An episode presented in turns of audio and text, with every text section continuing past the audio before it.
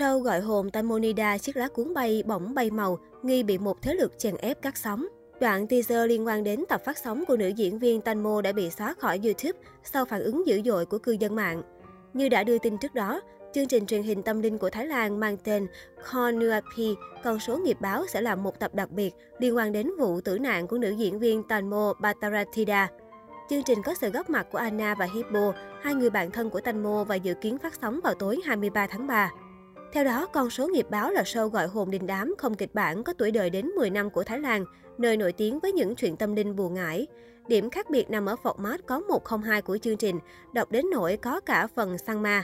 Trước khi nghe trình bày, chuyên gia là thầy Rio chỉ được chương trình cung cấp các con số liên quan đến khách mời như ngày sinh, số điện thoại, số nhà, số xe và dùng khả năng tâm linh chỉ ra các vấn đề người đó gặp phải, như nhìn vào số xe sẽ biết xe này hay gặp tai nạn.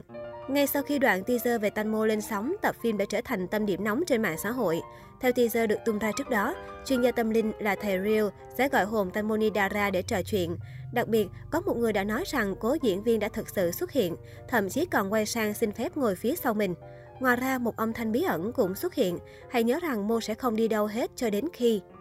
Nhưng mới đây, khán giả phát hiện ra teaser tập này vốn được đăng tải hôm 19 tháng 3, nay đã bị xóa khỏi danh sách trên kênh YouTube của nhà đài. Buổi phát sóng chính thức được nhiều người nóng lòng chờ đợi, dự kiến lên sóng vào tối 23 tháng 3, cuối cùng cũng không được chiếu. Cư dân mạng hiện đang xôn xao bàn tán liệu câu chuyện về bi kịch của Tanmonida có được phép chiếu nữa không. Ngoài ra, công chúng cũng đặt nhiều nghi vấn về những uẩn khúc đằng sau việc tập phát sóng đang rất được công chúng quan tâm, lại biến mất. Thậm chí, netizen cũng tự hỏi liệu chương trình làm về Tanmo bị dừng phát sóng có hay không yêu cầu từ phía cảnh sát. Ngoài ra, việc chương trình bị hủy được cho là có liên quan đến sự phản ứng dữ dội của cư dân mạng. Theo đó, nhiều người chỉ trích Anna và Hippo là những kẻ thèm khát danh tiếng, dùng cái chết của ngôi sao Tanmo để kiếm ăn.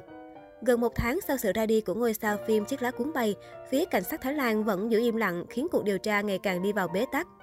Sau lễ tưởng niệm nữ diễn viên Tamonida, buổi khám nghiệm tử thi thứ hai với nữ diễn viên đã được thực hiện vào chiều 17 tháng 3.